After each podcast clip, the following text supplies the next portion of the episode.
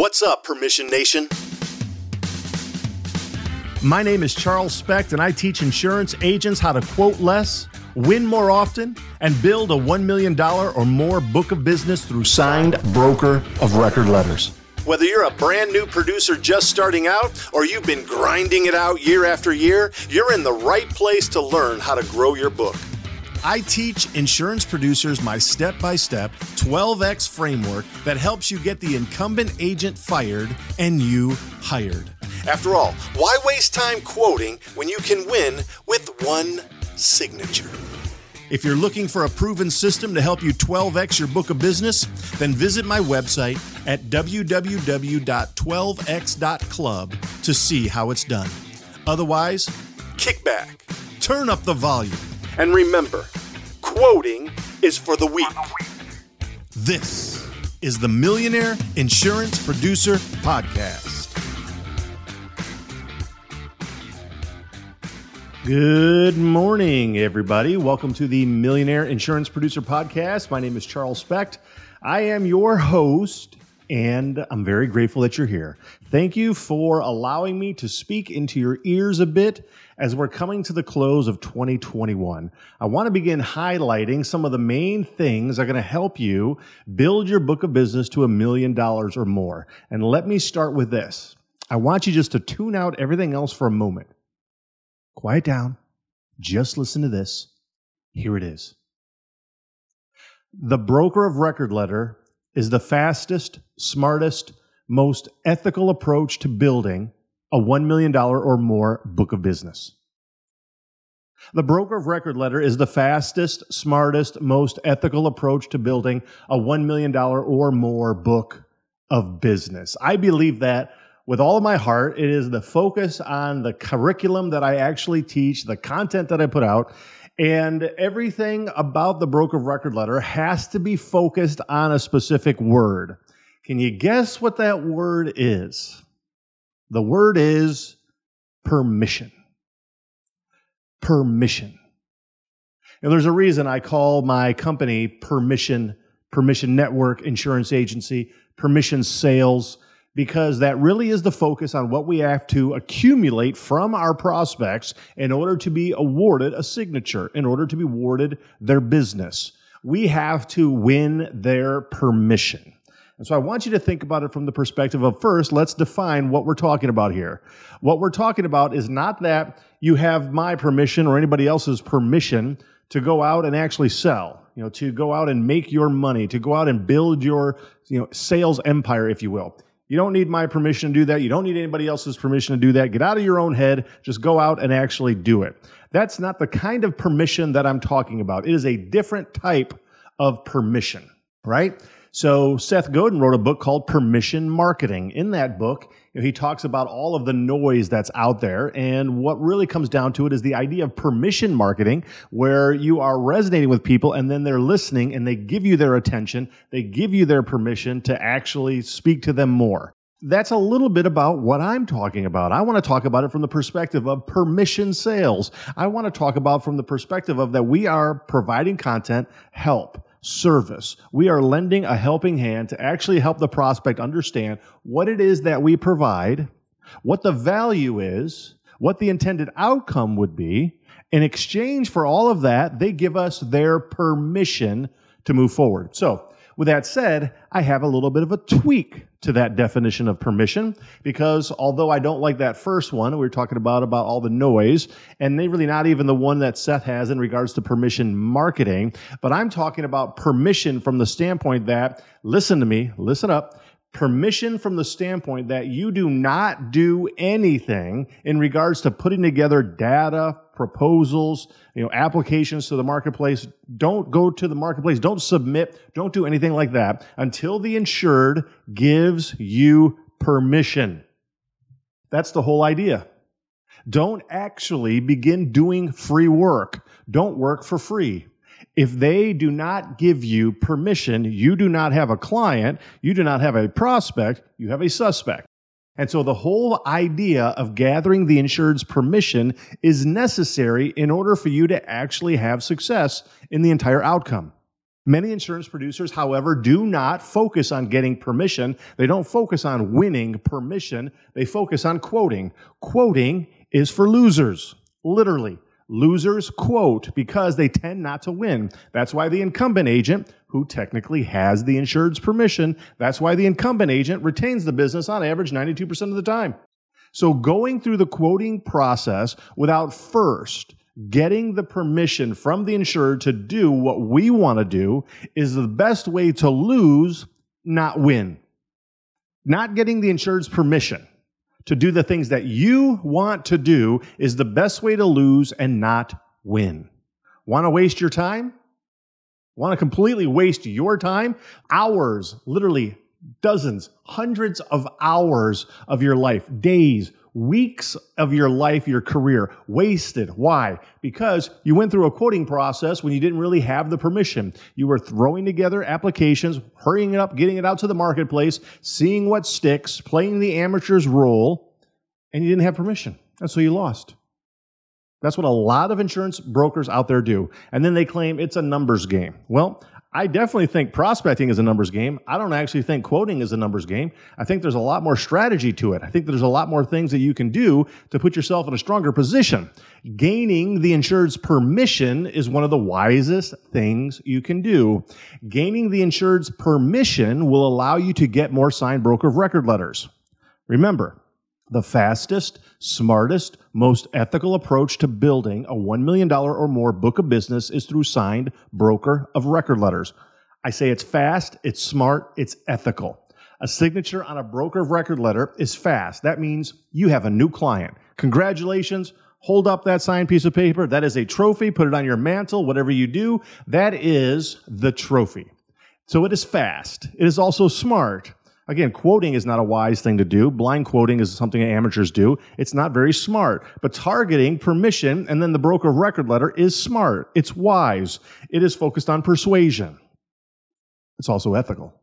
Trying to hurry up and get to the marketplace and block out the incumbent agent or block out other agents is, I feel, fairly quasi unethical. I don't think that's actually in the insured's best interest. I think you might be doing the insured a significant disservice if you try to hurry up and throw it all together and beat the incumbent agent to the marketplace.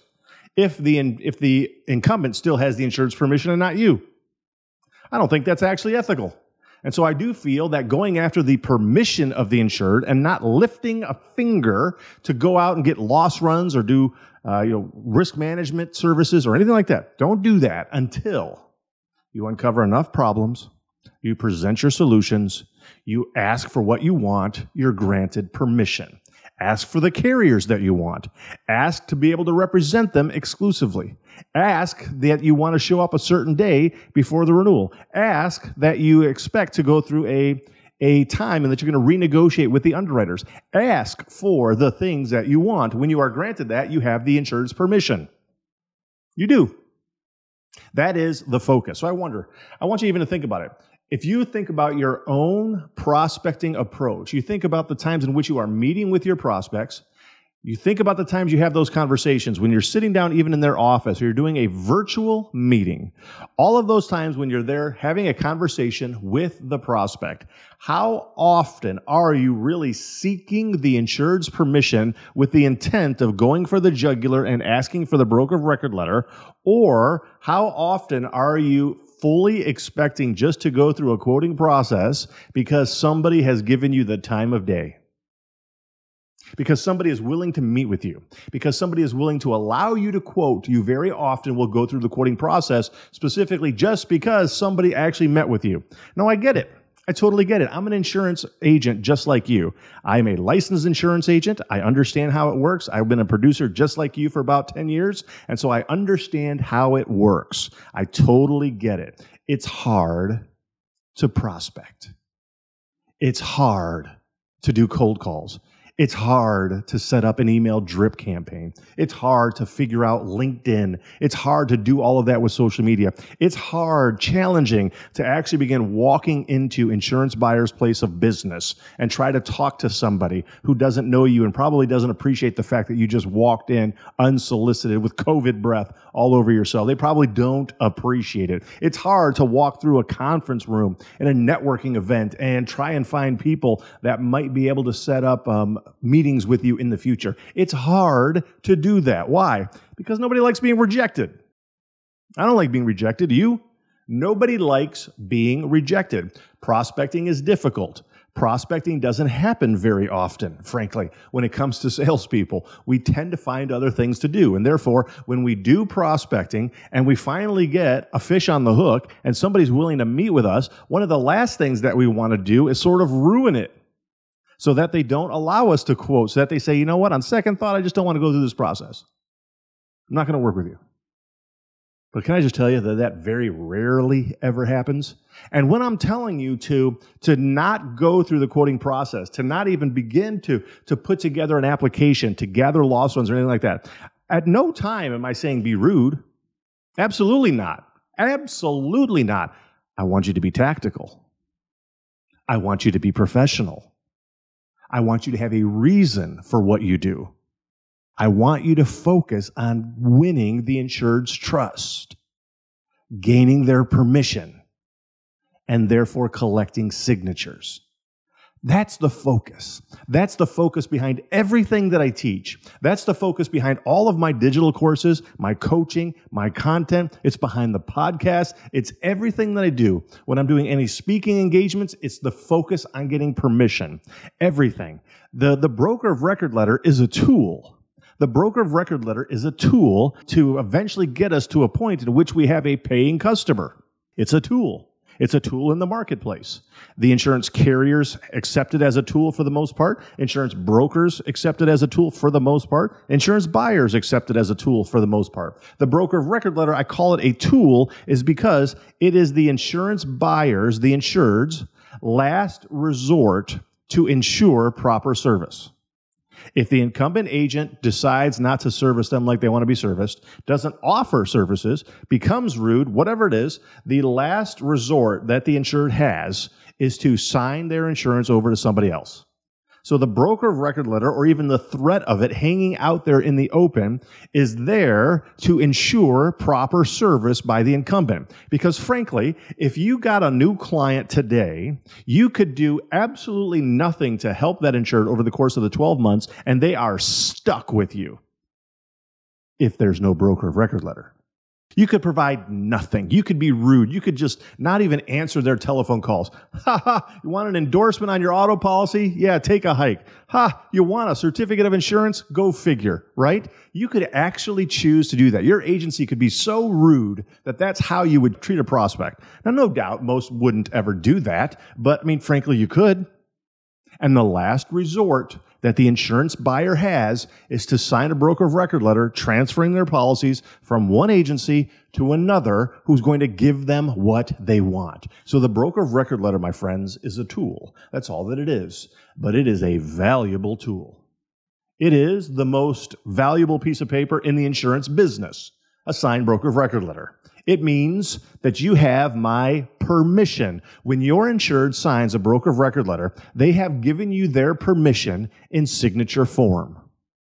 They have said, I now am trusting you going forward. I want you to represent me to this insurance carrier. I want you to represent me to the insurance carriers out there for my renewal. I want you and your service team to be servicing my account for the next 12 months. That's what a signed broker of record letter is. It is a tool, but the actual signature of it is permission in signature form. It is black and white, ink on a piece of paper that demonstrates that you have crossed over from being just another insurance agent out there to now somebody who is fully entrusted with their insurance, risk management, and loss control going forward. That is valuable. You are not, my friends, please listen up. You are not in the insurance business. You're in the permission business. You are in the permission business.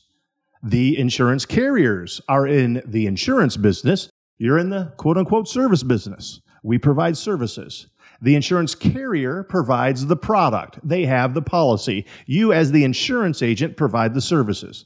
The insurance carrier is the product. You are the brand. The insurance carrier provides the policy. You provide the actual service. You provide the servicing of it. You provide the unveiling of the services that are given to them, both in the actual policy and the carrier's services, but then also specifically yours. You are different. You are not necessarily in the insurance business. You are in something much more than that. You're in the permission business. You're in the persuasion business. You're in the service business. You're in the business of getting incumbent agents fired and you hired. Because at the end of the day, if you can't do that, then that really is the issue, is that you cannot get people fired. At the end of the day, if you can't get the incumbent agent fired, you cannot get hired. Period. That's how it lasts. That's how it works. Unfortunately, somebody is probably sitting in your chair. Unless you're working on a brand new group or a brand new sort of virgin um, insured that's never been in business before, and so they've never had insurance before. If they've been around and they've got an insurance policy, they've got an agent. Somebody else is providing that service. You have to get the insured to give you the permission to represent them. When they give you the permission, you are basically pushing someone else out of the chair. And if you can't get people out of the chair, if you can't competitively dethrone the people who are sitting in the chairs, if you can't competitively dethrone the incumbent agent, you, my friends, will not win a single client. Period. So you're not in the quoting business. Insurance underwriters quote. They're the ones who put together quotes. You are not a surplus lines broker or a wholesale broker. They're the ones who gather quotes. You're a little bit different. You are an insurance agent, a retail agent that represents the insurance buyer. Different. We don't quote. You don't quote. Let's try to think about it. Just if we can, if I can get this through my thick head that you, that I don't quote, then what would I do? What would I provide? If I don't quote, what am I going to provide? Look, there's a lot of different things that you can do. And I do absolutely think that there are some services that you can provide to the insured that actually help them to understand the value that you provide, what's going to be the valuable outcome or the intended outcome of whatever it is that you're providing. I do believe that you can whet their appetite about what it would be like to do business with you, but that doesn't mean that you're going to go out and do all of this extra work with no real buy in from them. The permission to BOR is everything. Everything. Did you hear that virtual intelligence and on hand VAs actually merge? That's right. I was talking to Michael Cruz and checking out what he has there with his Colombian workers, and I said to him, dude, What's up? You realize you're not a VA, right? He said, What do you mean? I said, You're a VE. Look it up on ChatGPT. I encourage you to do that too. He's got forward facing VEs. VEs that can answer the phone and take questions 30 days in. You say yes to Michael. I want what you have. In 30 days, that's what he delivers. I said, Michael, this is unbelievable. We're strong in the front, but we're really strong in the back end. You provide the external VE for us. We provide the internal VE. I looked at him. I said, "Buddy, let's do this together. Let's let's do this." And he looked at me and he put out his hand. And like a good, solid Cuban American, he said, "Jason, I'm committed. Let's do it." And that's what we did. We flew to Colombia, we saw his operation, and you need to see it too. Give us a little click at Virtual Intell. that's with two L's, that's virtual, I N T E L L dot com. Go check us out, see what we're doing. High quality VEs mixed with technology, delivered right into your agency, and you don't have to do all the things that you don't like to do, like hiring, firing, recruiting, recruiting, trying to find processes. Just there's so much stuff I can't even say it right. That's right. Virtual Intell, CAS certified.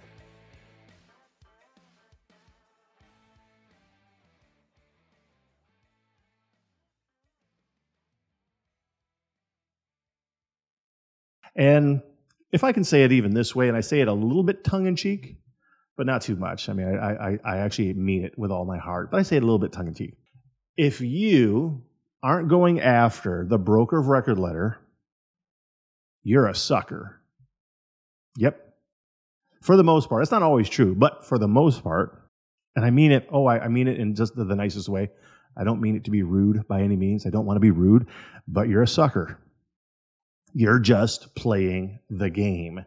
If you go through a normal competitive quoting process, let me just say it this way. Wow, let's let's kind of flip it. If you decide to go through a normal competitive renewal process, you are helping the incumbent agent. Yep, you're helping the incumbent agent. Let's just say it again. If you go through a normal competitive renewal process, you are helping the agent. Yep, absolutely. You're giving the incumbent agent time. You might even be uh, tipping him or her off that they now have competition. And guess what happens? Look, if you know that you've got competition on your account, aren't you going to spend a little bit of extra time on it, getting it all prepared and getting out to the marketplace as quickly as possible in order to secure your markets so that nobody else can beat you and block you out? Absolutely. If you're not, then that would be foolish. But I'm just telling you that if you decide to go through a normal competitive renewal process, you're giving the incumbent agent time. You might be tipping him or her off to the fact that they're, they're getting quotes. The insurance buyer, look, look, and this is crazy. I even have some, I've even heard of many agents, some agents, many agents, whatever it is, who say to their insurance prospect, can you please contact your current agent and get copies of the loss runs? I'm telling you, I I have no idea. That is a sucker move if I ever heard one in my life. To tip off your competition that you're actually doing that, wow, that doesn't make any sense. If certainly if you're going to go through a normal quoting process, right? So to go through a quoting process, you're just enabling the incumbent agent to retain that business. That's why the incumbent agent has a 92% retention rate in a normal competitive bid situation. The broker of record letter, however, terminates the relationship with the incumbent agent. It fires them. It removes them from the entire sequence. It removes them as a variable. They are handed their hat. They are excused from the party. They are excluded from the process going forward. That's what a signed broker of record letter does. You simply get rid of the competition. Might as well focus on that. Really, might as well focus on that I mean, how many times in your life, in your career, have you gone through a quoting process and not won? I mean, a lot of agents might say, well, my winning percentage is, you know, 20%, one out of five, or one out of four, 25%. Some might even say, I'm as high as 40%. Four out of 10, I will win in a normal quoting process. My thought is that if they allowed you to win four out of 10 times in a normal quoting process, it's quite likely they would have given you the broker of record letter if you would have asked for it in the first place. It's quite likely that they would have just allowed you to access whatever carriers you wanted if they were willing to make that switch in a normal quoting process. But think about it. Even a 40% win ratio means that you lose 60% of the time. How much time this last year did you waste quoting and not winning? Literally, how many hours? You could have been hanging out with your spouse. Could have been hanging out with your kids could have been fishing. Could have been driving a sports car. Could have been shopping. I don't know what you could have been doing. Could have been doing anything else.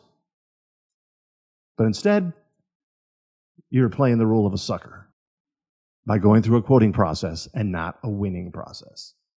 So, the broker of record letter is everything. The broker of record letter literally is everything. It is the fastest, smartest, most ethical approach to building a $1 million or more book of business. If you control the policies right now, you are the broker of record. If you have policies for your client right now, you have clients, you are the broker on record. You are. So whoever controls the policies is the winner. If you go through a quoting process and you don't control carriers, you're going to lose.